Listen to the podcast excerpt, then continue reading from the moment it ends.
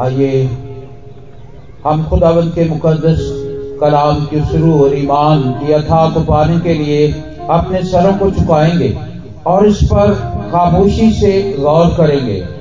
ये वो बादशाहत है, जहाँ पर चैन राहत आराम है, जहाँ पर किसी किस्म का कोई गजंद और नुकसान पहुँचाने वाला मौजूद नहीं है।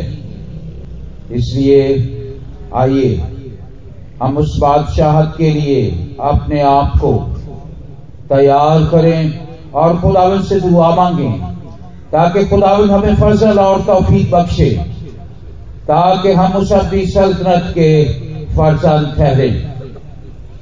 खामोशी से अपने आप को खुदावन की पाक हजूरी में दे दें और इस बात का इकरार करें कि हम कमज़ोर हैं। खुदावन हमारा मुहाफिज है। खुदावन हमें दूर और नज़दीक से यहाँ पर ले आया। खुदावन हमें इस ज़मीन के तूल और से इकट्ठा किया, ताकि हम यहाँ पर खुदावन की हजूरी में इबादत कर सकें और अपने प्यारों और अपने अजीजों के लिए खुदा का शुक्र करें, जिन्हें आप मिले और उन्हें सेहतमंद और तंदुरुस्त और तवाना पाया। इस सारी सेहतमंदी के लिए खुदावन का शुक्र अदा करें।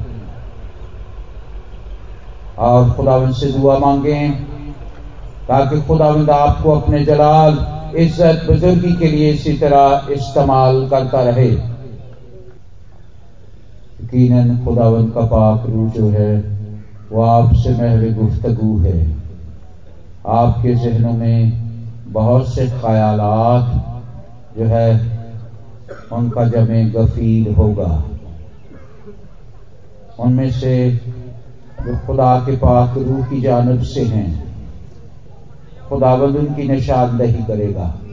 उन्हें महफूज कर लें और अपनी ज़िंदगी में काम लाएँ।